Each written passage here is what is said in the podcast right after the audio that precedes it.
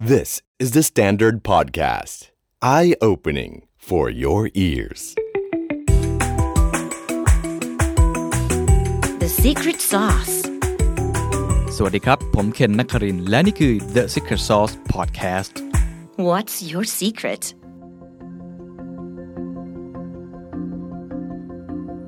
คุณผู้ฟังครับ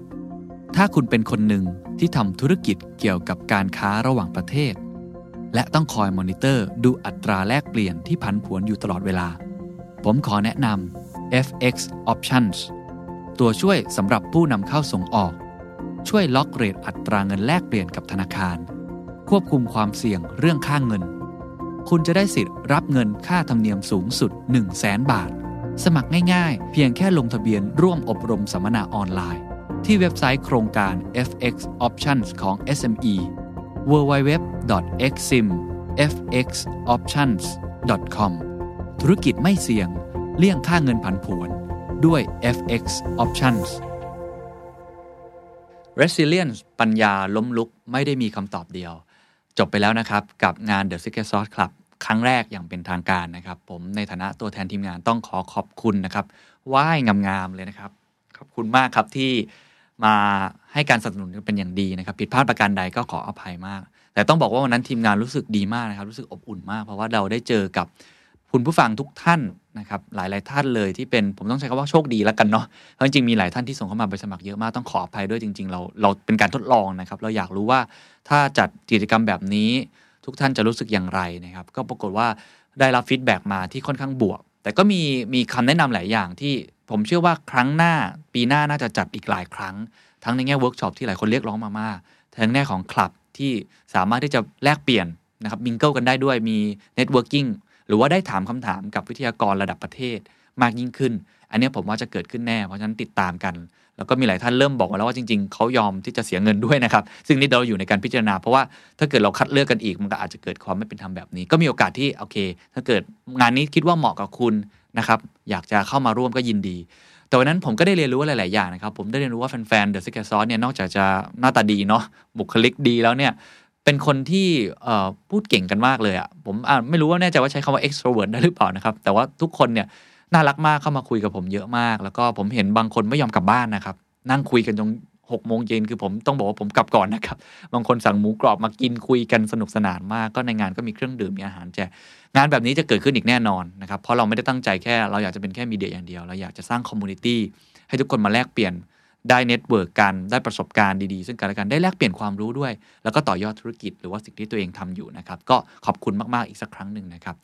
แต่ว่าใครที่ไม่ได้ไปวันนี้นะครับเรามีการตัดเนื้อหาบางส่วนมา ที่เป็นเนื้อเนื้อเน้นๆเลยนะครับเป็นซอสที่เป็นประโยชน์มากในงานวันนั้นวันนั้นเนี่ยทั้งพี่โจธนา แล้วก็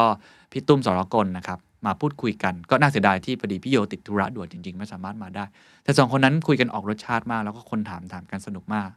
จะแบ่งเป็น 2 ตอนให้กับทุกท่านนะครับ ตอนแรกเนี่ยเราจะพูดกันในเรื่องของ resilience เลยครับ เรื่องปัญญาล้มลุกเลยนะเพราะว่าจริงๆแล้วหลายท่านก็เห็นตรงกันว่าปีนี้เนี่ยเป็นปีที่ความไม่แน่นอนเกิดขึ้นสูงมาก ปีหน้าก็น่าจะเป็นอย่างนี้อยู่ดี จะทำให้เราอยู่รอดได้เนี่ยแน่นอนเราต้องยืดหยุ่นก็คือเขาชกมาเราหลบได้ทันเขาเตะมาเราหลบได้ทันเขาจะสอกมาเราก็หลบได้ทันอยู่ดี แล้วก็สามารถที่จะ counter attack กับสถานการณ์ที่เกิดขึ้นได้ ตอนแรกก็เลยจะพูดคำว่า resilient ก่อนนะครับว่าทั้งสองท่านมีมุมมองกับเหตุการณ์ที่เกิดขึ้นยังไง และเขามองว่าหลังจากนี้ ซึ่งอันนี้เป็นส่วนที่ผมชอบมาก หลังจากนี้วิธีการวางแผนธุรกิจ การสร้างโมเดลธุรกิจ การปรับตัวของตัวเองเนี่ยมันไม่เหมือนเดิมอีกต่อไป คุณจะต้องมี resilient มากขึ้น ตัวอย่างของ resilient ของทั้งสองท่านคืออะไร เดี๋ยวลองไปฟังกันดูนะครับ จริงๆ อยากชวนคุยเริ่มต้นอย่างนี้ก่อนนะครับ ผมว่าปีนี้อย่างที่ทราบกันเป็นปีที่ค่อนข้างหนักนะครับ แล้วก็เป็นปีที่ผมว่ามีความเปลี่ยนแปลงหลายอย่างเกิดขึ้นมากเลยนะครับผมว่าหลายคนก็คงได้รีวิวแล้วแล้วรู้ว่าเหตุการณ์หลังจากนี้ก็ยังไม่แน่นอนเลยไม่รู้เลยว่าอะไรจะเกิดขึ้นนะครับ ก็เลยน่าจะดีถ้าเราลองมาสรุปบทเรียนกัน แล้วก็มองไปปีข้างหน้านะครับ อาจจะให้เริ่มที่พี่ตุ้มก่อนนะครับว่าพี่ตุ้มมองปรากฏการณ์ที่เกิดขึ้นนะครับทั้งโควิดเองที่มาเปลี่ยนแปลงโลกธุรกิจนะครับหรือว่าเรื่องเรื่องของสถานการณ์บ้านเมืองของประเทศไทยเองก็ตามทีเนี่ยมองปรากฏการณ์นี้ยังไงบ้างครับพอพอคุยการเมืองปั๊บโจ้ถอยออกออกนอกเฟรมได้นะนะครับ ผมว่าสถานการณ์ปีนี้เป็นสถานการณ์ที่ที่ที่หนักหนาสาหัสที่สุดนะฮะทั้งเรื่อง เศรษฐกิจคือเศรษฐกิจอะทุกคนรู้อยู่แล้วว่ามันมันไม่ค่อยดีตั้งแต่ปีที่แล้วนะครับพอมาเจอโควิดปั๊บเนี่ยมันเป็นปรากฏการณ์ที่ผมเชื่อว่ามันไม่เคยเกิดขึ้นในในช่วงอายุของคน เพราะเรื่องโรคระบาด มันเป็นเรื่องที่ทำให้เห็นเลยครับว่าสิ่งที่เราคิดว่าไม่แน่นอนคือสิ่งที่แน่นอนที่สุดนะฮะมันเป็นความเปลี่ยนแปลงที่รุนแรงมากขณะเดียวกันเรื่องการเมืองมันก็เป็นเรื่องหนึ่งที่มันเห็นปรากฏการณ์ที่ทำให้เห็นความแตกต่างระหว่าง คือไม่พูดถึงเรื่องราวอื่นๆ แต่พูดถึงเรื่องแค่ปรากฏการณ์เนี่ยผมว่าเป็นการปรากฏการณ์ที่เห็นความคิดเห็นของคนรุ่นใหม่ กับคนรุ่นเก่าที่แตกต่างกันอย่างชัดเจน มันลงลึกมันกระจายมันแล้วเรื่องนี้ผมว่าเป็นคลื่นที่ที่น่าจับตามองยิ่งกว่าเรื่องเศรษฐกิจ คือผมว่าเศรษฐกิจเนี่ยมันพอรู้อยู่แล้วว่ามันมันจะเป็นยังไงครับแต่อันเนี่ยมันเป็นความเปลี่ยนแปลงที่เราทำนายไม่ถูกว่ามันจะเกิดอะไรขึ้นอืม จบลงร้ายแรงขึ้นหรืออะไรต่างเนี่ยนึกไม่ออกจริงนะครับ ผมไม่เวลาเวลาที่ผมทำ power game เนี่ยผมทำอย่างระมัดระวังมาก เพราะว่ามันเป็นไม่ใช่ระวังเรื่องเรื่องเรื่องเรื่องรัฐบาลเรื่องอะไรแต่เป็นความเป็นความระมัดระวังว่าเราบางทีเราไม่ทันจริง ๆ คือเป็น move บางอย่างที่มันไม่ทัน แล้วความคิดถึงคนรุ่นใหม่เนี่ยบางอย่างมันเป็นการตั้งคำถามในสิ่งที่เราไม่เคยคิดที่จะตั้งคำถามขึ้นมา หรือคิดแต่ก็ไม่กล้าจะตั้งอะไรอย่างเงี้ยไอ้สิ่งเหล่านี้ผมว่ามันเป็นปรากฏการณ์ที่ผมว่า พ้นปีใหม่ไปอะไรจะเกิดขึ้นก็ไม่รู้จริงๆนะฮะครับอันนี้คือนี่นี่คือสิ่งที่ผมว่าเรื่องใหญ่ที่สุดอืมยิ่งกว่าโควิดเพราะโควิดเนี่ยมันเริ่มเห็นวี่แววแล้วฮะเราคุ้นชินมามันประมาณสัก 6 7 เดือนนะครับ แล้วก็แล้วก็เราเริ่มเห็นเอ่อแสงไฟที่ปลายอุโมงค์แล้วก็คือวัคซีนอืมมาเมื่อไหร่มาแน่นอนไอ้เนี่ยคือความปลอดภัยเพราะวัคซีนทุกคนรู้ว่ามามาแน่นอน ทุกอย่างมันจะพลิกกลับ เพราะว่าเศรษฐกิจมันมีอย่างที่บอกครับมันคือน้ำขึ้นน้ำลง คือถ้าเศรษฐกิจไหนก็ตามทีเวลาขายไม่ดีให้ตั้งคำถามว่าน้ำขึ้นน้ำลง หรือแม่น้ำเปลี่ยนทิศถ้าน้ำขึ้นน้ำลงคืออย่างเช่นท่องเที่ยวเนี่ยเรารู้ว่าพอเดินทางได้เมื่อไหร่เนี่ยมันครับกลับมาแน่นอนอืมแต่บางอย่างมันเป็นแม่น้ำเปลี่ยนทิศคือไปแล้วมันไม่กลับมาอีกเลยอืมนะครับไอ้สิ่งเหล่านี้ฉันเรามองเห็นแล้วว่าโควิดเนี่ยมันจะมันเห็นแสงไฟปลายอุโมงค์เราพอเห็นทายเอาได้ แต่กับความเปลี่ยนแปลงของทางการเมืองและคนรุ่นใหม่คนรุ่นเก่าในวันเนี้ยมันถ่ายไม่ถูก ว่ามันจะออกมารูปแบบไหน มันเป็ะครับนแม่น้ำเปลี่ยนทิศหรือว่าเป็นแค่ อันเนี้ยมันไม่รู้ เพราะว่าเวลาดูเนี่ยผมเลยถึงจะเวลามองของคนรุ่นใหม่เรามองอย่างสังเกตการณ์และจริงๆในเรื่องของการเคลื่อนไหวของการเมืองของคนรุ่นใหม่ ที่เกิดขึ้นในวันเนี้ยม็อบที่เกิดขึ้นในวันเนี้ยถ้าเรามองดูแบบไม่ใช่เรื่องการเมือง แต่มองแบบปรากฏการณ์ว่ามันมีอะไรที่แสดงถึงความคิดของคนรุ่นใหม่บ้างเนี่ยผมว่ามันไอ้เนี่ยมันมาใช้เรื่องการตลาดใช้เรื่องธุรกิจใช้เรื่องมันเป็นพฤติกรรมที่เปลี่ยนแปลงไปอะครับไอ้สิ่งเหล่านี้ คือสิ่งที่ผมว่าปีหน้าเป็นสิ่งที่น่าจับตามองที่สุดสำหรับผมนะครับ ในแง่ของรายละเอียดแล้วครับพี่ตุ้มขอชวนคุยอีกเล็กน้อย รายละเอียดสาเหตุที่มันเกิดการเปลี่ยนแปลงในแบบนี้นะครับต้นเหตุของปรากฏการณ์ในแบบนี้ เราพูดภาพกว้างๆนะครับไม่ได้พูดเป็นเรื่องท็อปิกการเมืองเรื่องใดเรื่องหนึ่งที่คนรุ่นใหม่เขา ออกมา ซึ่งผมคิดว่าไม่ใช่แค่ในเรื่องของประเทศ แต่ว่าในบริษัทเอง เราก็เริ่มเห็นว่าคนเจเนอเรชันใหม่ๆ เริ่มเริ่มมีการเปลี่ยนแปลงเกิดขึ้นในบริษัทมากยิ่งขึ้นพี่ตุ้มคิดว่าสาเหตุของมันมันเกิดขึ้นเหมือนกันทั้งโลกไหมครับ หรือจริง ๆ มันเฉพาะประเทศไทยมีความเฉพาะตัวอะไรยังไงบ้างครับคือคือลักษณะที่เกิดขึ้นผมเชื่อว่ามันบางอย่างมันเหมือนกันทั่วโลก บางอย่างนี่เฉพาะประเทศไทย ผมผมใช้คำว่ามันมันเกิดจากสองอย่างคือหนึ่งความรู้สองความทรงจำความรู้นี่คือเทคโนโลยีมันก่อให้เกิด ทำให้เราเข้าถึงข้อมูลได้ง่ายขึ้น ในขณะที่คนรุ่นใหม่เนี่ยเขาก็เริ่มมีการตั้งคำถามกับสิ่งต่างๆ เรื่องบางเรื่องเอาผมยกตัวอย่างง่ายๆ เรื่อง 6 ตุลา19อะเป็นรุ่นผมเข้าไปเนี่ยมันเป็นปลายปลายของมันปลายมากๆพอสมควรเนี่ยกว่าที่ผมจะเริ่มค้นข้อมูลเริ่มจากผมต้องไปยืมหนังสือห้องสมุด อ่านหนึ่งเล่ม อ่านเสร็จปั๊บยืมต่อ ความรู้กว่าจะกระจายเยอะ วันนี้ถ้าคุณตั้งคำถามสงสัยกับวิชาประวัติศาสตร์ที่ ที่ของนักเรียนทั้งหลายเนี่ยครับมีอยู่แค่นี้ครับไม่ไม่เยอะมากเนี่ยคุณสงสัยคุณกดก็ไปทีเดียวพึบมันไม่ใช่แผ่ความรู้เฉพาะในประเทศเท่านั้น มันเป็นความรู้จากมุมมองของนอกประเทศที่มองเข้ามาสู่เรา มันก็เกิดสิ่งนี้ใหม่ ๆ ขึ้นมา อันนี้ผมเรียกความรู้การที่สองคือเรื่องความทรงจำความทรงจำในช่วงเวลาของแต่ละคนเนี่ยนะครับ มันมีความทรงจำที่แตกต่างกัน เราเนี่ยไอสิ่งที่เราเขาตั้งคำถามใหญ่สุดในวันนี้เนี่ย เพราะว่าความทรงจำคุณรู้จริงครับ เด็กอายุ 20 ถ้าความจำเขาเริ่มอายุ 13 7 ปีหรือ 8 ปี มันเกิดอะไรขึ้น ปีนี้ปี 63 ถ้า 8 ปีก็คือปีประมาณ 55 55 คุณลองนึกดูนะครับ ความทรงจำของเขาคืออะไร ความทรงจำของเราเนี่ยมันยาวนานไปกว่านั้น มันเห็นมันเปลี่ยนทั้งคน เปลี่ยนทั้งความทรงจำของเขาว่าเขาเห็นกับสิ่งเหล่านี้ เพราะความทรงจำเขาเป็นแบบนั้น แล้วคุณจะเรียกร้องให้เขาไปจำในเรื่องเล่าในอดีตไหม ผมจำได้ผมเข้าธรรมศาสตร์เนี่ยเอ่ออะไรที่ทำให้ผมอินมากก็คือ 6 ตุลา 14 ตุลา เพราะมันใกล้ผม แต่มันพูดถึงพอพออาจารย์พูดถึงเดินธรรมศาสตร์ตอนทวงคืนธรรมศาสตร์ เมื่อประมาณสองสี่กว่าเนี่ย ผมไม่อิน ผมไม่รู้สึกกับเรื่องนี้เท่าไหร่ เพราะว่ามันห่าง แต่พอเรื่องใกล้เนี่ยพอเรื่องใกล้เนี่ยมันมีความทรงจำฉะนั้นความทรงจำอันนี้มันคือสิ่งที่ทำให้เกิดอันสิ่งนี้ขึ้นมา บวกกับความรู้ฉะนั้นเนี่ยคือความเปลี่ยนแปลงที่เกิดขึ้น ประมาณนี้แล้วกันครับ ความรู้กับความทรงจำพี่โจล่ะครับ มองปรากฏการณ์ปีนี้ยังไงบ้างครับคือต้องต้องบอกว่าผมได้รับผลกระทบไม่เยอะใช่ไหมครับเพราะว่ามีงานประจำมีอะไรอะดังนั้นผมสนุกมาก เพราะว่าเพราะว่า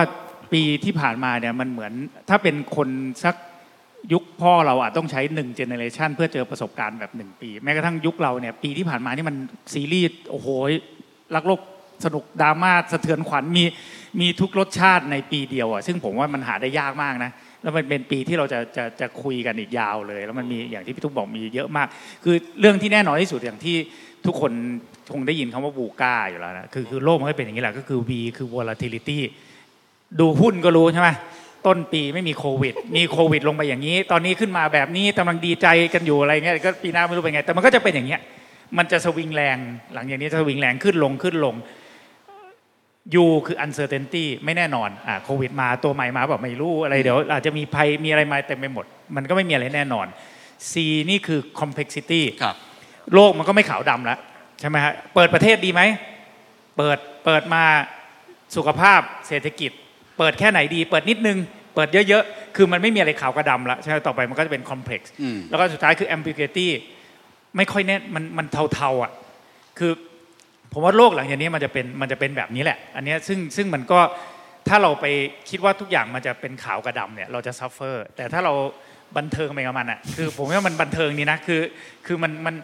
มันเหมือนขึ้นรถไฟเหาะมีช่วงหนึ่งช่วงการเมืองเข้มๆนี่ผมดูซีรีส์ไม่สนุกเลยนะ เพราะการเมืองมันเข้มกว่าซีรีส์อะแล้วตอนนี้เพิ่งมาดูควีนแกมบิดหยุดดูซีรีส์ไปสักพักเลย คือช่วงนี้มันมันมีเรื่องเข้มมากเลย แล้วก็มันมีอันหนึ่งด้วยที่ที่ผมผมคิดว่าเป็นเรื่องที่ ในแง่ความคิดก็มันมากนะผมไม่เชื่อว่ามันอาจจะเป็นปีแรกก็ได้ที่เราเรารวมฮิตหลอมรวมในประเทศไทยมันมีอันนี้ผมขออ้างอิง professor ยูวัลฮารารีที่เขียน Sapien เซเปียนโฮโมดิอุสนะฮะแกแกบอกว่ามันมีอยู่สามยุค แต่ผมคิดว่าเมืองไทยมันดันรวมสามยุคอยู่ในอันเดียวเลยอะก็คือว่าอ่าแกแกบอกว่าช่วงแรกผมจำไม่ได้แกเรียกว่าอะไรก็คือ ช่วงที่เราเราอยู่ด้วย faith อันนี้ก็คือผู้ใหญ่ที่ที่ตีกับเด็กอะเพราะว่าเราอยู่ด้วยศรัทธาเราเชื่อ เชื่อโดยที่เช่นเราเราพูดถึงอย่าง บอกว่าทำแท้งผิดหรือไม่รุ่นรุ่นผู้ใหญ่หรือรุ่นโบราณกาลเนี่ยไปเปิดคัมภีร์ก็รู้ ไปเปิดแมนนวลอะไรบางอย่าง ก็จะบอกว่าผิดห้ามทำถูกอะไรเงี้ยคือเราเราอยู่ด้วยเฟสใช่ไหมฮะยุคเด็กที่เถียงกับผู้ใหญ่เนี่ยอยู่ด้วยสิ่งที่เรียกว่าเหมือนกับเสรีนิยม จิตวิญญาณเสรีอืมเราเจตจำนงเสรีที่พี่โจใช่เคยพูดถ้าเราคิดว่าทำแท้ง เพราะเราถูกกระทำมา เราครับต้องทำได้สิวะใช่ไหมเขาโตมาในยุค ที่เอาจริง ๆ ก็เกิดจากโฆษณาก็เยอะนะ just do it อืม I will what I want ใช่ไหม YOLO you only live once เออคือมันเป็นเจตจำนงเสรี ซึ่งก็ฟังดูเหมือนกับจะเป็นจะเป็นสิ่งใหม่ แต่จริงๆก็ไม่ใหม่อีกละเพราะว่าใครๆคงเคยดูอะไรโซเชียลเดล m ม่าใช่ไหมครับ อันยุคที่ professor ยูวัลทำนายในอนาคตปัจจุบันและอันใกล้เนี่ยต่อไปมันจะบุตที่ว่าเป็นเหมือน Data นิยมอะฮะอืมก็คือในที่สุดแล้วเจตจำนงเสรีอะไรทั้งหลายเนี่ย หรือเฟสทั้งหลายเนี่ยมันถูกกำหนดด้วยเคมีในสมองครับดังนั้นเนี่ยมันถูกกระตุ้นจากโซเชียลมีเดียได้อืมใช่ไหมถ้าเรามีเอาทุก Data นิยมเขามองเราเป็นอัลกอริทึมซึ่งก็ฟังดูก็ make sense อีกนะ คือเราทำนู่นเราทำนี่เราเราหยิบมือถืออันหนึงปั๊บโดพามีนก็หลั่ง คือมันเป็นมันเหมือนจริงๆ ก็ไม่ใช่เจตจำนงเสรี ประเทศไทยดันมันมาซ้อนกันสามอันเลยอะผมก็เลยแบบเฮ้ยสนุกดีว่ะแต่ยังไม่รู้มันจะเป็นยังไงคือมันมีมี มีมีสองกลุ่มครับกับมี data ครอบ เพราะเราเป็นประเทศที่ใช้โซเชียลมีเดีย mobile internet อันดับหนึ่งของโลกนี่ต้องภูมิใจมากนะ เราใช้วันละ 6 ชั่วโมง อันดับ 2 คือบราซิล แพ้เราห่างเลย ถ้าเป็นบอลโลกนี่เราจะเจ๋งมากเลย ตอนนี้เราใช้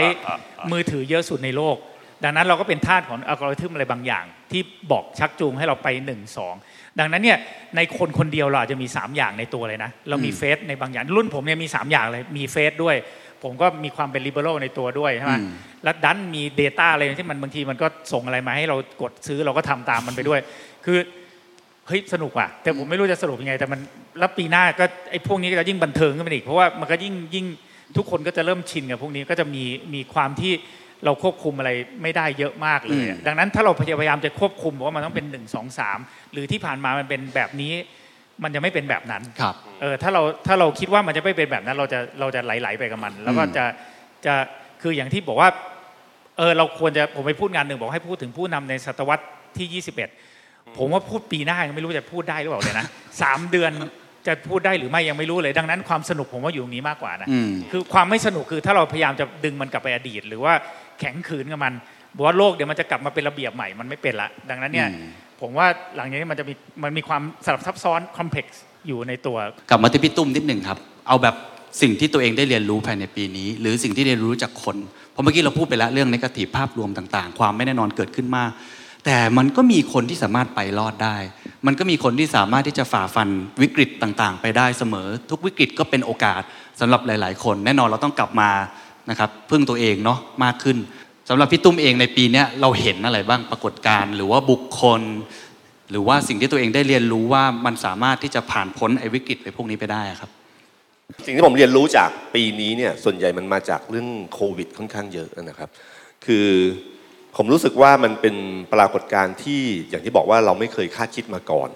พอเป็นปรากฏการณ์ที่เราไม่คาดคิดมาก่อนเนี่ยแล้วมันถล่มทลายจน คือตอนปี 40 อย่างที่โจ้พูดนะครับ มันมีบางอย่างที่เราเห็นว่าพอค่างเงินบาทลดแล้วมันเป็นยังไงเป็นไง แล้วมันเป็นเหมือนมีตำราในเชิงเชิงธุรกิจอยู่พอสมควรว่าแบบนี้แล้วจะเป็นยังไงบ้าง แต่ของครั้งเนี้ยมันไม่มีตำรา แล้วมันทำให้เห็นรู้ว่าความไม่แน่นอน คือความแน่นอนที่ผมบอกครับ แล้วก็ทำให้รู้เลยว่า พอถึงเวลาที่ใครทุกเออคนทุกคนเนี่ยควรจะมีทางเลือกที่สองอยู่เสมอ ไม่ควรจะทิ้งไพ่ไปอันใดอันหนึ่งนะครับ คนที่ผมว่าคนที่จะพูดดีตอนนี้ก็คือพวกที่เป็นกัปตัน เป็นแอร์โฮสเตสเป็นอะไรธุรกิจท่องเที่ยว ทุกคนรู้เลยว่าถ้าแทงไพ่ใบเดียวไม่ได้นะครับอันที่สามที่ผมเห็นก็คือว่า ผมรู้สึกว่าถ้าเออมันมีคำคำหนึ่งของแจ็คเวลที่ว่าจงเปลี่ยนแปลงก่อนถูกบังคับให้เปลี่ยนแปลง ผมว่าคำคำนี้ยังใช้ได้วันนี้อยู่ หลายคนเปลี่ยนแปลง เพราะว่าถูกบังคับจากสถานการณ์ในวันนี้ แล้วก็พอถึงจุดนั้นเนี่ยมันเปลี่ยนแปลงแทบไม่ทัน องค์กรต่างๆ ที่ใช้ซูม ใช้การ work from home กัน ผมว่ามันคิดอยู่บ้างบางบางส่วนแล้ว แต่ไม่กล้าทำสถานการณ์เนี้ยบีบให้ก็ต้องทำแล้วพอเขาทำเขารู้เอ้ยมันน่าจะดี หรืออย่างเช่นเราพูดถึงการค้าออนไลน์ ขายออนไลน์ทุกคนรู้ว่าควรจะทำธุรกิจ หลายธุรกิจเลยนะครับที่ไม่ได้เริ่มต้น แต่ธุรกิจไหนที่เริ่มต้นอยู่แล้วเนี่ยพอถึงเกิดเหตุเกิดเหตุการณ์โควิดอะเขารอดเลยครับแล้วมันกลายเป็นโอกาสการเติบโตของเขาเอ่อ JIB จิ๊บเนี่ยครับชัดเจนที่สุดคือเนื่องจากเขาทำช่องทางการขายออนไลน์ของเขาอยู่ระดับหนึ่งอยู่แล้วพอเกิดเหตุการณ์ปั๊บผมจำได้เลย ผมโทรไปด้วยความเป็นห่วงเฮ้ยเป็นไงบ้างวะแบบสถานการณ์แบบเป็นห่วง บอกพี่อย่าบอกใครนะ ผมดีขึ้น คือดีขึ้นจากยอดขายออนไลน์ที่ทดแทน คุณคิดดูนะจิ๊บ JIB อยู่ในห้างสินค้าครับหน้าร้านเขาเต็มไปหมดเลยแล้วโดนปิดขายไม่ได้ แต่เขามีช่องทางอันเนี้ยทดแทนที่เขาทำไว้แข็งแกร่งพอสมควร มันก็เกิดโอกาสทันที พอเขามีช้อยที่สองตรงนี้ปั๊บทุกอย่างมันเปลี่ยนนะครับ แล้วฉันใครฉันมันเป็นบทเรียนอันหนึ่งที่บอกให้รู้ว่าทุกครั้งที่ก่อนที่จะเกิดวิกฤตอะให้ลองคิดแบบว่ามีวิกฤตก่อนเสมออมแล้วเราจะทำอะไรกับมัน ซึ่งผมว่าอันเนี้ยคือสิ่งสำคัญเอ่อ แม้ว่าสถานการณ์นั้นเป็นสถานการณ์ใหม่ที่เราไม่รู้ก็ตามที ถ้าเรามีทางเลือกที่สองเรามีอะไรต่างๆที่ได้ แล้วก็อย่าให้อยู่ในสถานการณ์แต่วันนี้ที่ผมเห็นหลายคนก็คือว่าแม้เขาไม่ได้เตรียมการมาก่อน แต่วันที่เขารู้ว่าหลังชนฝาอย่างเร็วกว่าคนอื่นเขาหันกลับไปสู้อย่างรวดเร็วได้ทันที แต่ใครก็ตามทีเนี่ยชอบคิดอยู่ต่อเสมอว่าเราจะรอดจากอันเดิมรูปแบบเดิม มันคล้ายๆกับเวลาเราตกจากหน้าผาลงมาครับ เราจะพยายามกับกระพือปีกในอากาศตลอดเวลามันไม่มีทางขึ้นนะแต่ถ้าวันใดคุณยอมรับความจริงว่าตึ้งแล้วขาติดพื้นเมื่อไหร่คุณมีโอกาสที่ย่อแล้วก็โดดขึ้นอีกครั้งหนึ่งฉะนั้นการยอมรับความจริงในฐานการวิกฤตเป็นเรื่องที่สำคัญที่สุด ยอมรับว่าเป็นแบบนี้ไม่ได้แล้วนะ จมให้ลงอะไรต่างๆเนี่ยในท่านท่านในแง่บุคคลเนี่ยผมเห็นหลายคนนะครับ ที่พอมันจมไม่ลงไม่กล้าตัดสินใจเด็ดขาด พอเกิดเหตุการณ์นั้นขึ้นเมื่อไหร่ปั๊บเนี่ยเขากลับขึ้นช้ามาก แต่ใครก็ตามทีที่ยอมรับสถานการณ์ยอมรับความเป็นจริงได้อย่างรวดเร็ว แล้วปรับตัวกับมันอยู่กับมันได้เขาจะกลับขึ้นมาได้ครับแต่ว่าอย่างที่หนึ่งที่เมื่อกี้ผมจับได้คือต้องยอมรับก่อนว่าหนึ่งโลกไม่แน่นอนหลังจากนี้สองก็คือวิกฤตมันจะซ้อนวิกฤตอย่างนี้ไปเรื่อยๆนะครับให้คิด worst case scenario ไปก่อนตลอดนะครับซึ่งมันก็มาถึงไอการทิ้งไพ่ที่เมื่อกี้พี่ตุ้มพูดว่ามันมากับชื่อหนังสือโลกไม่ได้มีคำตอบเดียวพี่ตุ้มต้องการจะสื่อสิ่งนี้ในหนังสือถูกไหมว่ามันไม่ได้มีคำตอบ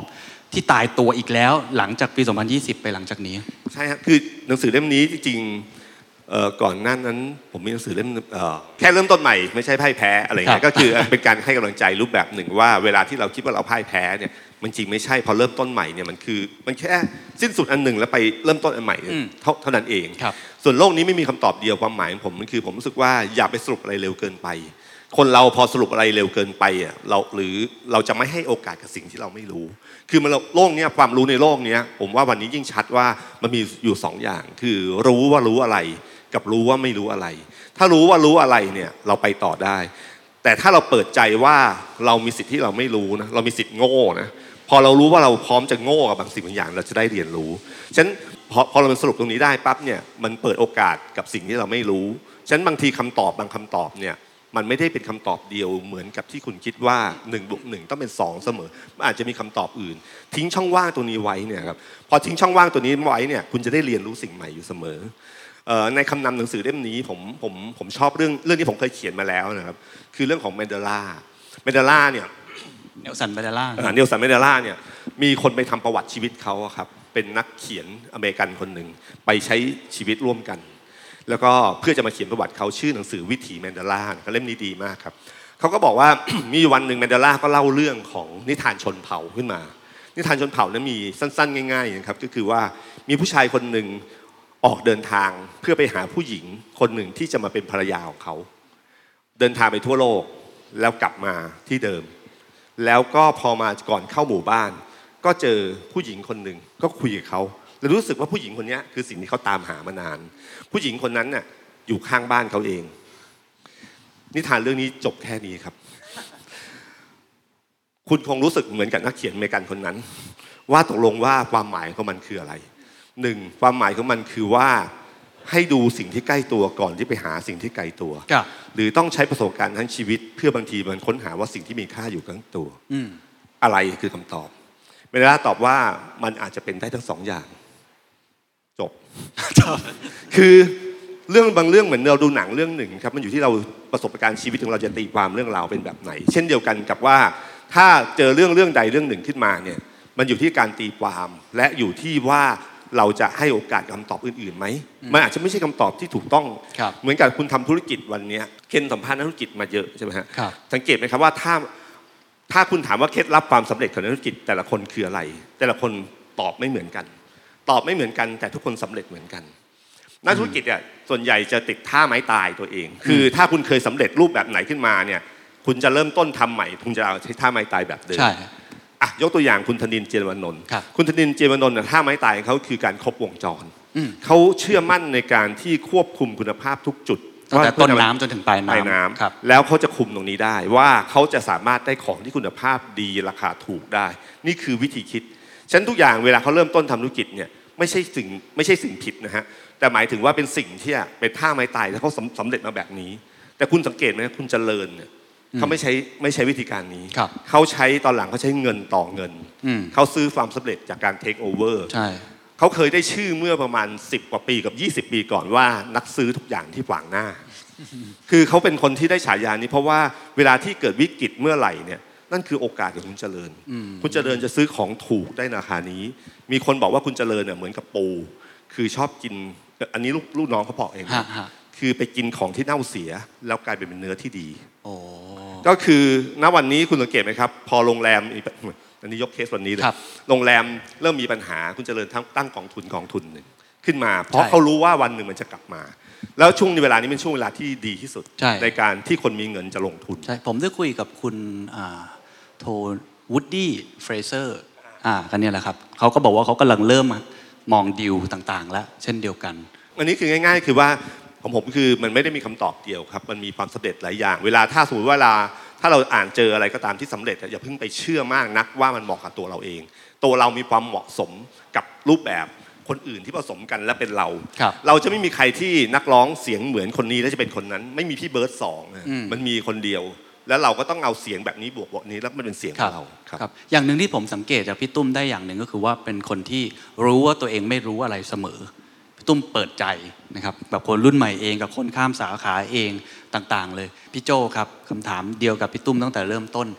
ถามว่าอะไรนะโลกมันถาเนไปกาหลายทีอัฟนละเหลือเกินครับอ๋อโลกมันเต็มไปด้วยโอ้โหวูก้าเต็มไปจะหมดจะจะเอาตัวรอดยังไง เออจะเอาตัวรอดยังไงช่วงโควิดอะผมชอบอยู่ 2 เคสครับแต่แต่ก่อนจะเล่าว่า 2 เคสนี่คืออะไรเนี่ย ผมเลยเล่าว่าไอ้สองเคสเนี่ยเหมือนสังเกตอะไรบางอย่าง ผมผมเทียบเป็นนักกีฬา ผมชอบตอนหลังๆ ผมพยายามสังเกตเรื่องนี้เยอะ คือประเทศไทยในซีเกมซีเกม คือเราแข่งกันง่ายๆแบบ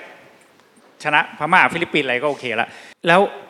เคยผมกับพี่ตุ้มเคยสัมภาษณ์โค้ชออสเออวอลเลย์บอลเราเราเคยไประดับโลก ตอนเนี้ยระดับโลกมาแข่งบ้านเราเต็มไปหมดเลยนะฮะใช่ไหมแอปเปิดมานี่ทั้งหน้าเลยยกเว้น mobile banking ซึ่งแบงก์ชาติกันให้เราอยู่ที่เหลือเป็นต่างชาติหมด ใช่ไหมมาดักหน้าโรงแรมก็ต่อให้หลังโควิด ก็เจออโกด้าสามสิบเปอร์เซ็นต์แล้ววะใช่ใช่ไหมต่อให้ร้านอาหารก็ต้องเจอแกร็บสามสิบเปอร์เซ็นต์ช้อปปี้ลาซาด้าต่อไปเดี๋ยวก็ต้องเขาก็เป็น gatekeeper หมดใช่นี่ก็ไม่มีคนไทยก็นี่คือระดับโลกเราสู้เขาไม่ได้ ดังนั้นเนี่ยนักกีฬาโอลิมปิกอะมันมาลงสนามเราเต็มไปหมดแล้วนะ เราเนี่ยเราจะทำตัวเป็นโอลิมปิกทำอย่างไรโค้ชออสเนี่ยเคยสัมภาษณ์โค้ชออสโค้ชออสนี่เอาจริงๆประเทศไทยเนี่ยผมนึกออกอยู่เคสเดียวในในระดับกีฬาที่ เรากลายเป็นระดับโลกได้จากระดับซีเกมก็คือวอลเลย์บอลหญิงทีมชาติไทย ถามว่าเขาโค้ชออสเกิดความตื่นตาตื่นใจและคิดว่าตัวเองต้องเปลี่ยนแปลงอย่างรุนแรงเกิดจากอะไรฮะเขาเขาพานักกีฬาหญิง ซึ่งตอนนั้นก็ห่วยๆเนี่ยไปดูว่าจีนญี่ปุ่นก่อนมั้งญี่ปุ่นซ้อมยังไง แล้วเขาตกใจมาก เพราะว่าไอ้ที่เราซ้อมอยู่เนี่ยขี้เล็บของญี่ปุ่น ก็พยายามซ้อมแบบญี่ปุ่น แล้วไปดูจีนหนักกว่าญี่ปุ่นอีกเออเขาถึงเห็นโอลิมปิก standard นะครับนะแล้วเขากลับมาก็ถึงพยายามดิ้นรนทุกอย่างเพื่อทำให้นักกีฬาไทยอะได้ได้ฝึกแบบโอลิมปิกให้ได้ เพราะถ้าไม่ฝึกแบบโอลิมปิกก็ไม่มีทางโอลิมปิกอย่างแรกก่อนนะ ฝึกไม่ได้หมายความว่าจะชนะ แต่อย่างน้อยผมว่าในการที่เห็นสิ่งที่เป็นโอลิมปิกอะมันเปิดโลกมาก ซึ่งเขาก็พาตอนนั้นพาพาทีมงานทั้งหมดไปที่ยะลาหาทุนอะไรไปอยู่ เก็บตัวมีสาวๆก็มีแบบงองแงมีอะไรโอ้ยกว่าจะค่อยๆฝ่าฟันขึ้นมาได้ แล้วต้องหาเห็น standard แล้วก็ต้องหาสิ่งที่เรียกว่าเป็น ทีเด็ดของตัวเอง เพราะคนไทยตัวเล็กใช่ไหมจะไปสู้โอลิมปิกก็ต้องเร็ว ดังนั้นเขาก็จะต้องหาท่าไม้ตายของตัวเองด้วย ผมว่าอันเนี้ยคือโลกธุรกิจปัจจุบันเลยโอลิมปิก standard และท่าไม้ตายของตัวเอง ซึ่งผมชอบอยู่สองเคสในช่วงที่ผ่านมา ใครเคยกินย่างเนยไหมฮะย่างเนยเป็นน้องหมูกระทะๆผมเพิ่งไปกินมาเออเพราะผมสนใจเคสย่างเนยมาก มันคืออะไรครับ คือเราอะไม่จำเป็นต้องไปแข่งกับโอลิมปิกนะครับอันครันี้คือหมูกระทะคือหมูกระทะมันก็มีเยอะแยะเศรษฐกิจไม่ดีมันก็ขายไม่ค่อยได้ แต่ทำไมย่างเนยอยู่ดีๆปุ๊บปุ๊บปุ๊บปุ๊บปุ๊บตอนนี้60 สาขาเออ60สาขาสาขา มีแฟรนไชส์199นะครับมันทำได้ไง199เอเอออเทเนยไข่ไม่อั้น เคยไปกินกุ้งวางเรียงถ่ายรูปเป็น Instagrammable อะไรเงี้ยคือ เด็กๆ แห่ไปกินเต็มทุกที่นะครับย่างเนยทำผมสนใจ เด็กอายุ 20 กว่าทำได้อย่างไรอืมอ๋อ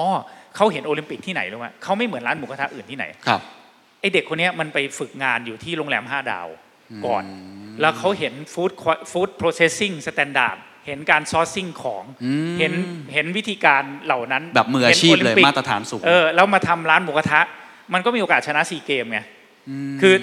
ผมว่าไอ้ไอ้มุมเหลี่ยมตรงเนี้ยน่าสนใจมาก เราจะเห็นโอลิมปิกได้อย่างไร อีกเคสหนึ่งผมก็ชอบเพิ่งคุยกับเคนเหมือนกันว่าหลังน่าจะต้องพาออกมา Secret Sauce เป็นคนที่ ประหลาดที่สุดที่ผมเคยคุยด้วยในช่วง5ปีที่ผ่านมาเลย พี่ตุ้มจะรู้ผมหมายถึงในรอบ5ปีนี้เลยใช่ไหคมมสันลีคมสันแซ่ลี Flash Express คมสันแซ่ลี Flash Express ใครเคยใช้บริการ Flash Express ใช่ไหมมันถูกมากนะ แล้วมันขึ้นเร็วมากเลยคมสันแซ่ลีเผลอๆผมประวัติเขาน่าจะเป็นคนลำปางจบราชพัฒเป็นคนที่เรียกว่าแบบแทบจะไม่มีโอกาสในประเทศแหละฮะแล้วเขาก็ไปอยู่เหมืองตอนอายุ21ไปทำอะไรได้เงินมาก้อนหนึ่งทำอสังหาริมทรัพย์ แล้วได้เงินมา จำนวนหนึ่ง แต่เขาเนี่ยอยู่ในแวดวงคนจีนนะครับเขาไปเมืองจีนเขาเห็นสตาร์ทอัพจีนเขาเห็นโอลิมปิก standard ว่าคนจีนมันทำงานยังไง คนเก่งในความหมายสตาร์ทอัพเนี่ยประเทศไทยเนี่ยขี้ผงมากอะ่ะพอเห็นคนจีนอะแล้วเขาอะเอาโมเดลนั้นเขารู้ว่าเมืองไทยยังพอมีช่องว่าง เมืองจีนมันเกิดมาแล้วเขาเห็นเมืองจีนเขามาทำ Delivery เขาเคลมนะครับว่าเขาจะแซงเคอรี่เร็วๆนี้นะครับทำมา 3 ปีเองนะ แต่เขาทำงานโอลิมปิก standard ของเขาคืออะไร เอาครับแค่เวลาก่อนไม่พูดถึงเทคนิคนะเขาบอกว่าอาลีบาบาทำ996คือทำงาน9โมงเช้าถึง3ทุ่ม6วันไม่หยุด นี่คือโอลิมปิก standard แน่นอนคนไทยก็บอกเราต้อง work life balance อันนี้เราก็ซีเกมไปแล้วอย่างแรกนะคมสันน่ะจะชนะโอลิมปิก standard มันทำ nine nine seven นะครับnine nine seven น่ะเจ็ดวัน เราจะถ้าเราสู้คมสันไม่ได้เราควรจะไปทำธุรกิจอื่น เพราะว่า ใช่ไหมนี่มันโอลิมปิกเออถ้าแต่คมสันจะชนะเคอรี่ได้มันต้อง nine nine seven อืมแล้วมันไปขโมยคนอาลีบาบามา นั่นคือนักกีฬาโอลิมปิก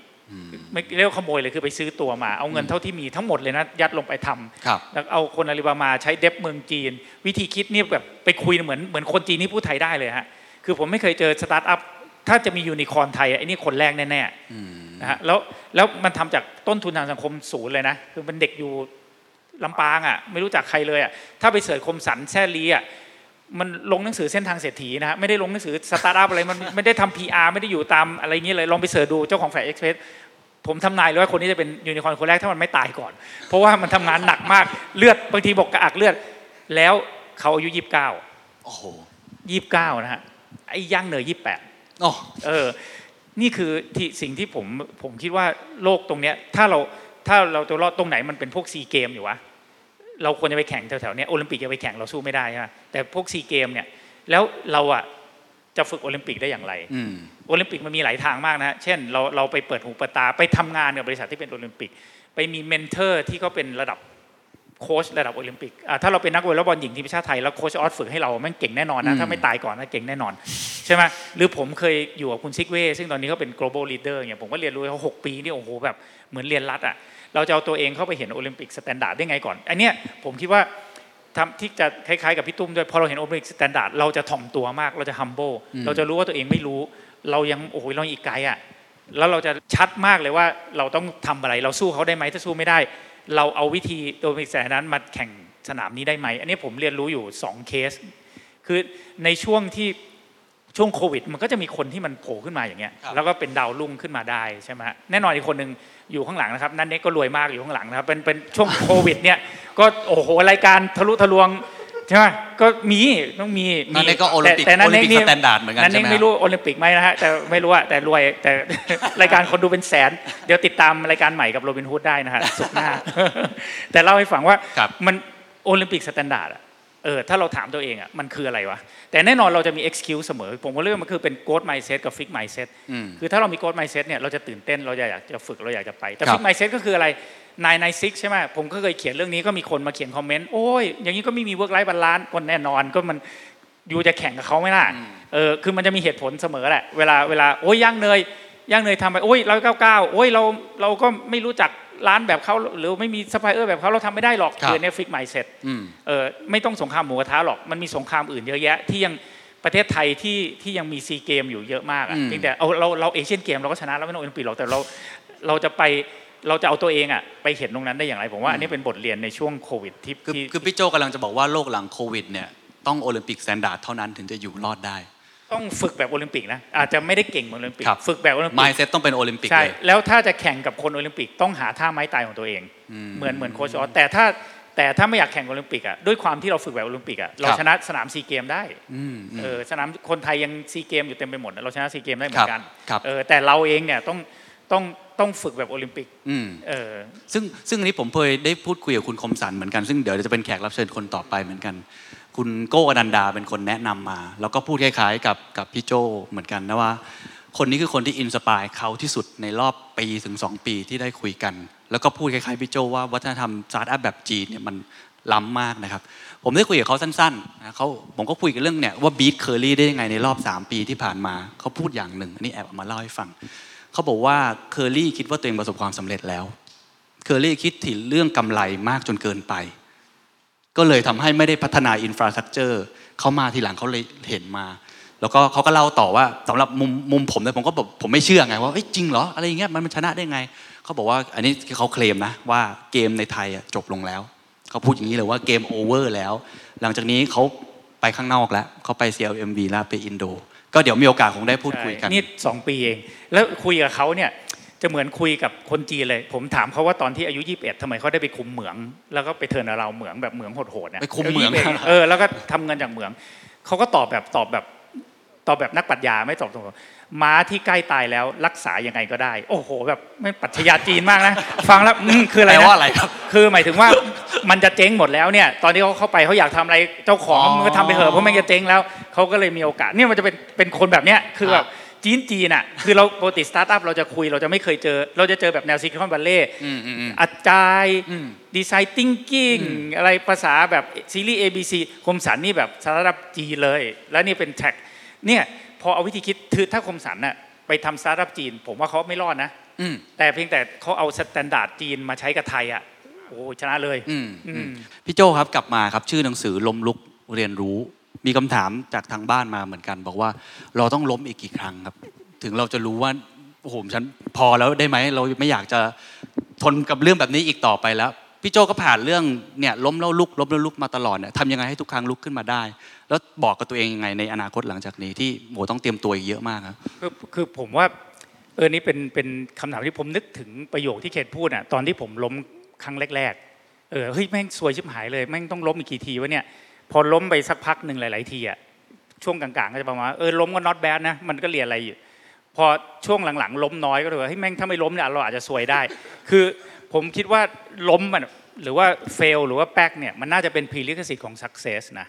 ก็คือก็คือดังนั้นเนี่ยแทนคือมันย้อนแย้งเราเรา อันนี้อาจจะเป็นหนังสือเล่มต่อไปได้ก็มันพยายามคือมันเป็นความลับของฟ้ามันเป็นเรื่องย้อนแย้งมากนะคือย้อนแย้งทุกเรื่องอะยิ่งยิ่งไม่รู้เราคุยอะยิ่งไม่รู้ยิ่งรู้อืมอืมใช่ไหมฮะเออยิ่งยิ่งกันดารคือสินทรัพย์ ยิ่งไม่มียิ่งมี deadline ยิ่งมีข้อ Resource จำกัดจำกัดยิ่งยิ่งมี creativity เลือกเอาเอาแค่กระทั่งใกล้ตัวก็ได้ยิ่งหิวยิ่งดีตอนเนี้ยใช่ไหมทฤษฎีอ่าตอนเนี้ยความหิว คือการการ healing ต่อสู้อืมเออสมัยก่อนมันยิ่งย้อนแย้งนะยิ่งมีวินัยยิ่งอิสระ เราจะพูดเรื่องนี้ตอนจบก็ได้นะคิปโชเก้ก็บอก ถ้าถ้าไม่มีวินัยเลยเป็นทาสของ passion อืมอ่าไอ้นี่ก็เหมือนกันยิ่งล้มยิ่งเรียนยิ่งสำเร็จอืมดังนั้นเนี่ยมันก็เหมือนกันก็คือ ถ้าไม่ล้มเราจะรู้ได้ไงว่ามันไอเนี่ยมันเป็นมันมันจะเกิดกระบวนการความคิดเข้าใจเรื่องราวต่างๆอะเราไม่สามารถเข้าใจได้เองโดย คือโดยเฉพาะคนอย่างผมที่ อีโก้เยอะๆเนี่ยถ้าไม่ล้มเนี่ยจะไม่เข้าใจมันเลยอืมดังนั้นผมก็เลยคิดว่าจะจะใช้คำเบากว่าล้มก็ได้แป๊กคือบางคนล้มมันแบบล้มเดี๋ยวลุกไม่ได้ คือแป๊กอะไปแป๊กบ้างอะไรนิดๆหน่อยๆนะผมว่าอันเนี้ยถ้าเกิดเราไปถึง stage ที่บอกว่าเฮ้ยถ้าไม่แป๊กเนี่ยเดี๋ยวซวยแน่ๆเลยเราไปทำอะไรใหม่ๆแป๊กมันคือการออกจาก comfort zone อืมถ้าเรากลัวล้มเราจะอยู่ใน comfort zone comfort zone มันมันไม่มีอะไรงอกในนั้นอะอืมเวลาคนบอกอะอืมเออดังนั้นเนี่ยผมก็เลยคิดว่าคือถ้าเราจะเรียนรู้เนี่ยเราต้องล้มอื มมันเป็น pre-req ทุกครั้งทุกครั้งที่พี่โจล้มนี่บอกกับตัวเองว่าอย่างไงครับตอนหลังๆนะตอนแรกๆก็ซวยชิบหายอะคือทำไมต้องเกิดขึ้นกับเราว่าอ้วนอ้วนตอนอายุ 37 แล้วเข้าโรงพยาบาลครับเข้า CCU อะไรคนอ้วนคนอื่นแม่งไม่เห็นต้องเข้าเลยคือเราจะโกรธโกรธคนอ้วนทั้งประเทศทำไมเราซวยอยู่คนเดียวอะไรเงี้ยแล้วเราก็เลยต้องเป็นพานิคดิสออเดอร์ทำไมต้องเกิดขึ้นเราคนเดียววะใช่ไหมแล้วเราก็ต้องมาวิ่งต้องมา กินผักต้องมาออกกำลัง จนตอนนี้แข็งแรงก็จะรู้สึกว่าตอนนั้นโคตรโชคดีเลยที่ล้ม เพื่อนหลาย ๆ คนที่มันไม่ได้ล้มช่วงเดียวกันไอ้อ้วนๆพวกนั้นตายไปหลายคนแล้วดังนั้นเนี่ยโชคดีหรือโชคร้าย อืมโชคดีหรือโชคร้าย เออมันมันขึ้นอยู่กับเราคิดโชคดีหรือโชคร้าย หลาย ๆ ครั้งที่ถามว่าเราเราเข้าใจและ appreciate คนเกิดจากอะไร เกิดจากเรามีอีโก้เยอะแล้วเราลาออกไป แล้วเราก็สมสารไปทำอะไรที่ล้มเหลว เราจะเริ่มเข้าใจเราถนัดอะไรไม่ถนัดอะไร พวกนี้มันมันต้องเล่นจริงเจ็บจริงเสมออะผมก็เลยมันมันก็เลยเป็นเป็นสิ่งที่ณตอนเนี้ยถ้าถ้ารู้สึกราบลื่นเนี่ยจะรู้สึกเสียวๆคือมันต้องมีอะไรแบบมันต้องโดนอะไรแน่ๆเลยอืมมันก็จะเป็นเนี่ยเนี่ยโรบินฮูดเนี่ยช่วงช่วงทรมานก็ทรมานทรมานโดนด่าทุกวันเลย พอผ่านมาได้ก็จะเรียนรู้อีกแล้วเอออย่างเงี้ยมันก็จะต้องมีมีเวอร์ชันพวกนี้ ดูเหมือนเป็นทักษะจำเป็นมากนะครับสำหรับโลกหลังจากนี้ที่พร้อมที่จะล้มตลอดเวลา แล้วก็ไม่ได้คิดว่าเป็นเรื่องแปลก ซึ่งแล้วก็ลุกซึ่งได้เร็วด้วย จริง ๆ ก็ไม่ได้เป็นเรื่องแปลกด้วยซ้ำมันมีทฤษฎีอย่างเมื่อกี้ผมพูดไปทีหนึ่งที่เรียกครับว่า growth growth mindset กับ fix mindset ก็คือคนที่มันสำเร็จทั้งโลกอะมันคือ growth mindset อะก็คือไอ้ล้มแล้วเรียนใช่ไหมเฮ้ยเหตุการณ์นี้เกิดขึ้นแล้วแล้ววิกฤตคือโอกาสไอ้พวก fix mindset จะคิดอีกแบบหนึ่งผมเมื่อสัก 4 ปีก่อนตอนเข้า SCB ใหม่ๆ ผมได้ตาม CEO ไปเจอคุณสัตยา นาเดลลาที่เป็น CEO ของ Microsoft อะครับที่ที่ที่เรดมอนด์วอชิงตันตอนนั้นเขาเพิ่งเป็น CEO ได้สักปี 2 ปี แล้วเขาเทิร์นเรา Microsoft ถ้านึกภาพออก Microsoft ช่วงหนึ่งมันแย่มากนะใช่ไหมแบบเหมือนจะแพ้เป็นไดโนเสาร์ไปแล้ว แล้วตอนนี้กลายเป็น Market Cap อันดับ 1 2 ของโลกใหม่ มี Innovation มีอะไรเต็มไปหมดเลย คุณสัตยานลือล่าตอนเจอครั้งแรกอะทั้งออฟฟิศพูดเหมือนกันหมด Mobile First Cloud First อันนี้เป็น Purpose เป็นเป็นเป็นทิศทางเลยอะไรที่ไม่ใช่ทิ้งเหมือนสตีฟจ็อบเข้า เข้า Apple รอบสองเลยตัดทุกอย่างเหลือแค่สี่แกน คล้ายๆกันเลยสัตยาตอนนั้นเนี่ยผมเจอคน Microsoft ไม่งพูดเหมือนกันนี้หมดหมดเลย แล้วก็พูดอีกคำหนึ่งซึ่งคุณสัตยาพูดแทบจะแบบตอนเล่าให้ฟังเนี่ยออฟเซนเรื่องนี้มากคือเขาจะต้องเปลี่ยนคน Microsoft ทุกคนให้มี growth mindset ให้ได้ แล้วผมถามว่าแล้วถ้าไม่มีทำไงก็ต้องเอาออกเขาบอกเลยเขาจะเป็น the whole thing อะคือ ต้องเป็น growth mindset company อืมเออแล้วเขาก็พูดถึงคนเขียนให้ผมไปอ่าน ซึ่งป่านนี้ก็ยังไม่ได้อ่านนะไปไปฟังคลิปง่ายๆเอาเรื่อง growth mindset ก็เป็นวิธีการคิดแบบเนี้ยเออถ้าถ้าองค์กรมันมี growth mindset เขาบอกว่าเดี๋ยว innovation ก็จะมาเองอืมเออ growth mindset ก็คือผมว่าหลายๆคนก็จะคงจะเคยได้ยินอะผมเล่าเล่า growth mindset เรื่องหนึ่งที่แบบ extreme ก็ได้วาลารีทาแคกเป็นมือปืนเหรียญทองคือยิงเก่งมากอยู่ ฮังการีเสิร์ชได้นะฮะเอ่อปี 1934 38 นานแล้วล่ะครับเขาเป็นทหารด้วยเขาเนี่ยน่าจะได้ไปโอลิมปิกแน่ๆกำลังจะคัดปีหน้า ความซวยคือเป็นทหารดันไปจับระเบิด แล้วมือระเบิด มือขวาระเบิดซวยเลยทำไงอะแล้วก็เขาเข้าโรงพยาบาลไปหลายเดือนเลยนะอีกปีหนึ่งอะมีการแข่งขันเพื่อไปโอลิมปิกเขาก็มาพันมือมือขวาด้วนๆมา โอ้ยพวกนักกีฬาที่เป็นเพื่อนกันบอกโอ้ยนี่มัน เข้มแข็งเนอะมันมาเชียร์เพื่อนมึงมาดูแบบแทนที่มึงจะได้ไปเนี่ยมาถึงมันมาดูเพื่อน ก็เดินเข้าไปทักเฮ้ยทาแคกเฮ้ยยูเข้มแข็งนะใจเย็นๆนะเดี๋ยวไอจะเอาเหรียญทองเพื่ออยู่ไอ้ทาแคกบอกเฮ้ยไอไม่ได้มาเชียร์ไอมาแข่งในช่วงที่เขามือขวาด้วนบาดเจ็บเนี่ยมันไปหัดยิงมือซ้ายแล้วยิงจนแข่งได้ไปโอลิมปิกชนะนะครับโอ้ได้เหรียญทองโอลิมปิกสองเหรียญไปดูดิเป็นนักกีฬาโอลิมปิกที่เขาเรียกว่าเป็นสุดยอดนักกีฬาโอลิมปิก เป็นคนแรกที่เป็นเหมือนนักกีฬาพิการที่ได้เหรียญทองโอลิมปิกนะฮะ คนเหล่านี้คิดได้ยังไงว่ามือขวาขาดแล้วก็ยิงมือซ้ายแทนอะเราเป็นมือ fix mindset คืออะไรมือขวาขาดโชคร้ายโดนระเบิด growth mindset คือมือขวาขาดไม่อะไรเหลือมือซ้ายไปหัดยิงจนได้อะเนี่ยนี่คือ extreme แห่ง growth mindset นะฮะเราจะเป็นอย่างนี้ได้ไงมันก็คือต้องล้มเหลวอะล้มเหลวช่วงแรกเราก็ท้อถอยสักพักหนึ่งเฮ้ยเราเรียนรู้อะไรมันได้เลยผมว่ามันมีกระบวนการบางคนเกิดมาพร้อมโกรธไมเซ็ตบางคนอาจจะต้องฝึกอย่างผมอะก็คือโดนบ่อยๆ ก็จะเริ่มแบบ เออแม่งก็โดนเงี้ยก็ หาทางอะไรข้อดีออกมาอย่างมันละกันอะไรครัเงี้บยผมว่ามันก็เป็นเป็นวิธีคิดอันหนึ่งอะมันพลิกสองด้านครับของพี่โจนี่ได้ยินว่าล้มบ่อยพี่ตุ้มแหละครับ ผมไม่ค่อยทราบเหมือนกันว่าจริง ๆ แล้วประสบการณ์พี่ตุ้มเป็นเป็นเกาต์บ่อยอ่ากระดูกกระดูกไม่ดี กระดูกที่แบบไม่ดีมีลองเหตุการณ์ที่แบบล้มหนักๆแชร์ให้กับทุกท่านฟังนะครับแล้วลุกขึ้นมาได้ผมเออผมไม่ค่อยมีแบบนั้นนะชีวิตผมแบบอยู่กลางๆ ขึ้นลงขึ้นลงบ้างเล็กน้อยอะไรอย่างเงี้ยนะครับ แต่ก็มันมีจุดเปลี่ยนบางจุดที่แบบโอเค มันก็เป็นแบบอย่างเช่นจุดเปลี่ยนของออกจากไม่ได้ชนมาอะไรอย่างเงี้ยมันก็เป็ครันบจุดเปลี่ยนธรรมดานะครับ แล้วก็ทำให้เห็นอันหนึ่งก็บางทีที่เราคิดว่าเอ่อตอนบางบางจุดเนี่ยนะครับถ้าเราอยู่ในจุดที่เดิมเนี่ยเราเห็นอยู่แค่นั้น แต่พอเราเดินออกมาจากตรงนั้นเฮ้ยบางทีไอ้สิ่งที่เราไม่เคยเห็นนะมันเป็นโอกาสเต็มไปหมดเลยอืมอันนี้คือบทเรียนที่ผมได้เวลาใครลังเลว่าจะลาออกไม่ลาผมจะยุให้ลาออกตลอดนะครับบอกว่าเอ้ยมันมีบางอย่างที่โลกใหม่ที่คุณยังไม่รู้บ้างนะ แผ่นดินใหม่ยังไม่รู้บ้างนะอะไรอย่างเงี้ยแล้วบางทีน้องหลายคนเลยครับ ที่ออกจากวงการสื่อทีวี ออกไปปุ๊บแล้วแบบความรู้สึกแรกเนี่ย คือความรู้สึกแย่อืมไม่มีผมบอกเฮ้ยอย่าลืมนะ คุณมีอะไรอยู่บ้าง แล้วคุณออกไปแล้วคุณอาจจะเจอสำคัญที่สุดคุณนิสัยดีหรือเปล่า พอคุณนิสัยดีเนี่ยบางทีมันไม่ใช่ความสามารถนะครับนิสัยดี พอออกไปแบบนิสัยดีเนี่ยจะเป็นตัวที่ทำให้เราอยากทำงานกับเขา คุณเชื่อไหมเวลาถ้าผมจ้างคนอยู่3ามสี่คน เรารู้สึกว่ามีออกออกมาจากวงการทีวีสามสี่คนไอ้เนี่ยเคยคุยแล้วนิสัยมันดีอะมันมีโอกาสที่เราเลือกคนนั้นมากกว่า ที่เราจะเลือกคนที่เก่งสุด บางทีมันไม่ใช่นะครับ ว่าเก่งสุดแล้วจะนั่นได้หมดได้เสมอ ไม่ใช่บางทีนิสัยดีเป็นเรื่องที่สำคัญอยู่เรื่องหนึ่งแล้วก็ผมมีบทเรียนอันหนึ่งที่ผมรู้สึกจากปรากฏการณ์ที่เกิดขึ้นครัก็บคือว่า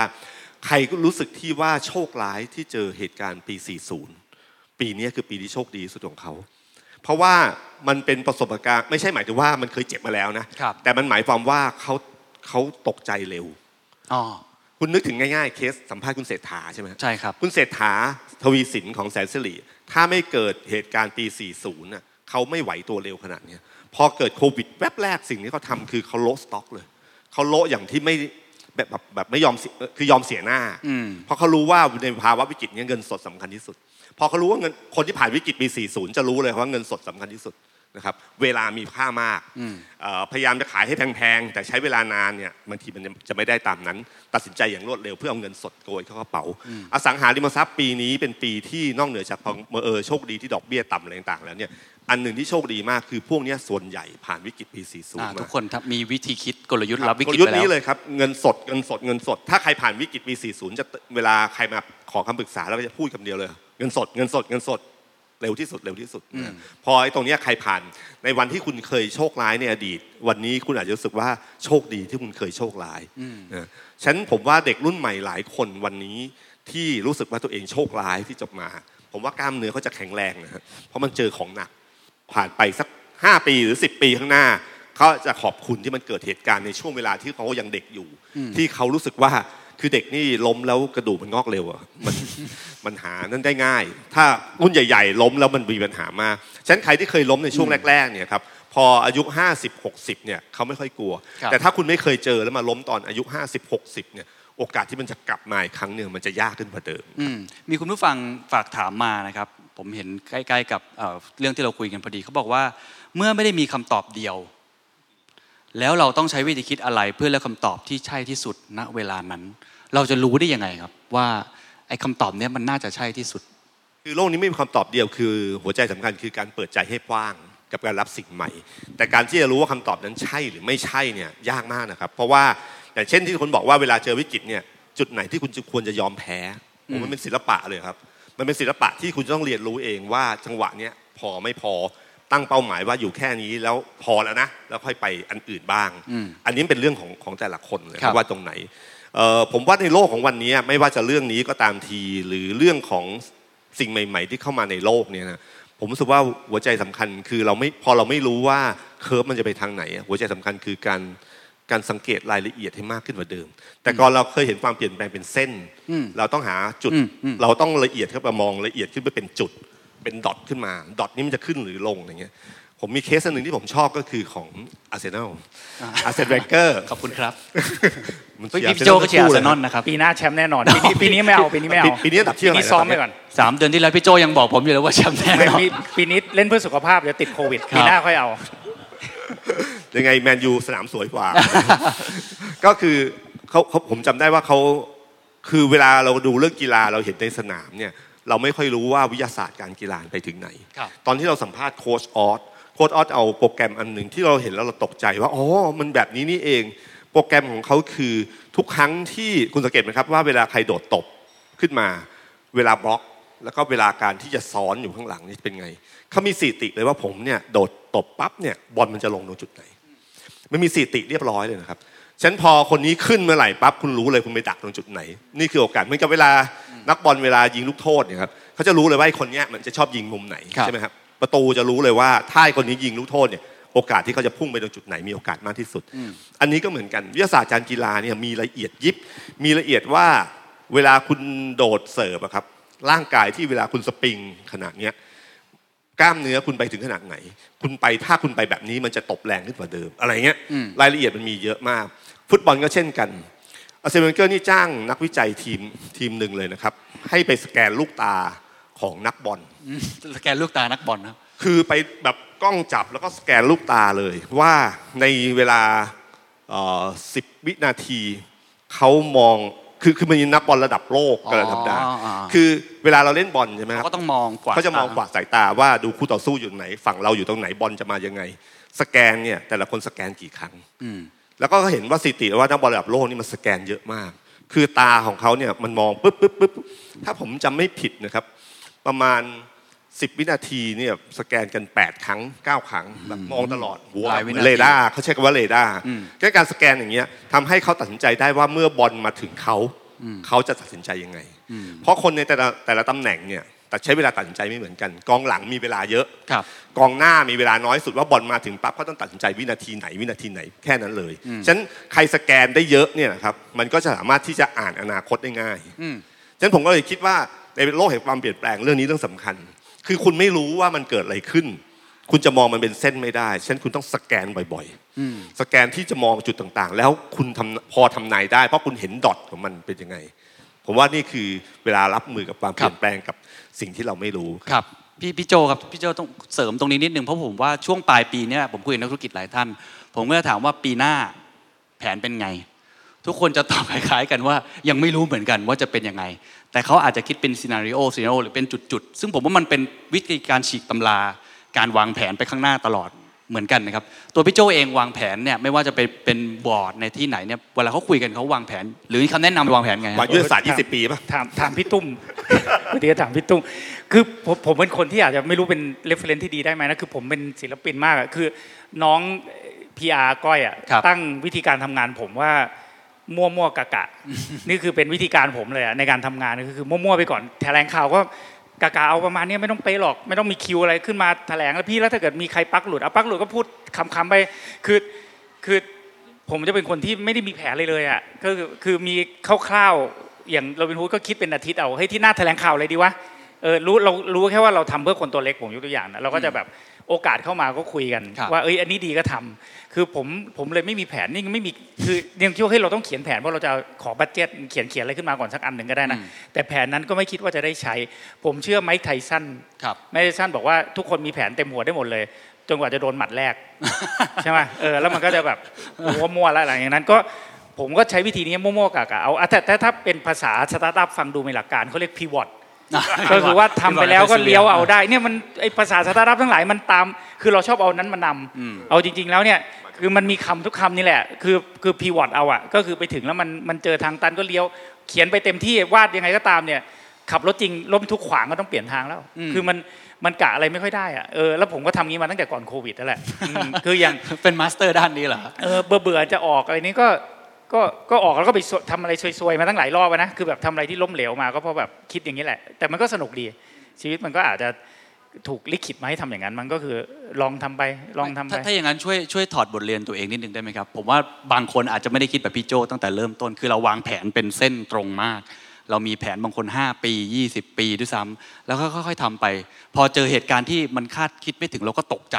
เราก็ไม่รู้สึกว่าต้องหมุนไปทางไหนอะไรยังไง ตลอดเวลาที่พี่โจวางแผนไม่ได้วางแผนนะฮะมั่วๆกะๆเอาแต่ในชีวิต หรือว่าในการทำธุรกิจเองก็ตามทีเนี่ยมันมันได้เหรอครับ โดยที่ไม่มีแผนอะไรเลยเนี่ยมันมันทำยังไงฮะคือคือทำแผนเป็นนะคือหมายถึงว่าเวลาถ้าเกิดบอร์ดหรือว่าใครอยากให้ทำแผนก็เขียนสวยงามมากอะเออคือทำแผนได้คือเอาจริงๆอะโดยวิชาชีพพี่เป็น ตั้งแต่เป็นการเงินคือทำ financial modeling นั่นคือการทำแผนชนิดหนึ่งนะ forecast 10 ปี 5 ปี ยิ่งทำเรายิ่งรู้ว่าแม่งก็ทำไปงั้นแหละคือพอยิ่งทำนะมัน assumption เลยมันก็ไม่เคยไม่เคยเป็นไปตามนั้นสักทีหนึ่งเลย มันก็เลยอาจจะตกผลึกจากจากตรงนั้นฮะคือถามพี่มันก็เลยมันคือขึ้นขึ้นอยู่กับ positioning นะว่ามันคงอาจจะใช้ไม่ได้ทั้งหมดนะแต่เราโตมาแบบ underdog คือเราไม่ได้มีอะไรเด่น เราทำ dtac ก็บ๊วย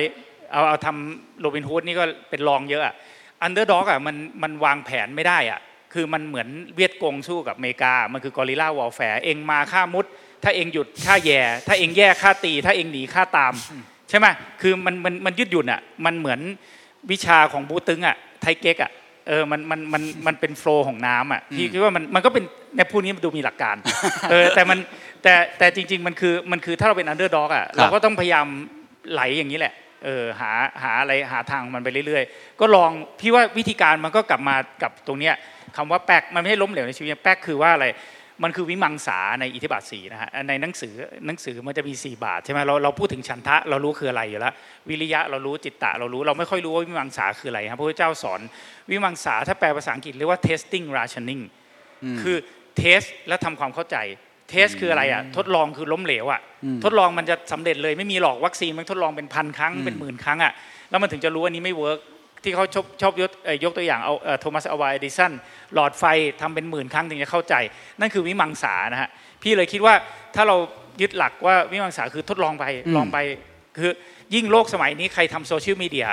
ใครทำคลิปแล้วการันตีล้านวิวได้บ้างอะมันไม่มีหรอกคือทำล้านวิวนี้ล้านไม่รู้จะล้านวิวหน้าได้ไหมมัน ต้องลอง เพราะโลกมันเปลี่ยนเร็วรสนิยมคนเปลี่ยนเร็ว อะไรที่เป็นสูตร มันยิ่งไม่มีสูตรพี่เลยชอบไงแต่กลับมาคำถามแรกครับก็เลยไม่โคตรสนุกเลยมันเหมือนจะเข้าทางเราไอ้บูก้าเนี่ย คือมันแบบมันไม่มีกฎละใครทำอะไรมันก็แบบ มันก็ต้องกะกะเอา เอ้ยก็ต้องช่วงคือมันเลยต้องอยู่กับสถานการณ์แล้วกะกะเอาช่วงนี้แบบนี้ช่วงนั้นแบบหน้าม็อบก็ทำอย่างนี้แหละ And that's the secret sauce. ถ้าคุณชื่นชอบ The Secret Sauce episode นี้นะครับ ก็ฝากแชร์ให้กับเพื่อนๆ คุณต่อด้วยนะครับ และคุณยังสามารถติดตาม The Secret Sauce ได้ใน Spotify, SoundCloud, Apple Podcast, Podbean, j o o x YouTube และ Podcast Player ที่คุณใช้อยู่นะครับ และอย่าลืมติดตาม Facebook Fanpage The Secret Sauce เข้ามาติชมเข้ามาพูดคุยกับผมได้เลยนะครับ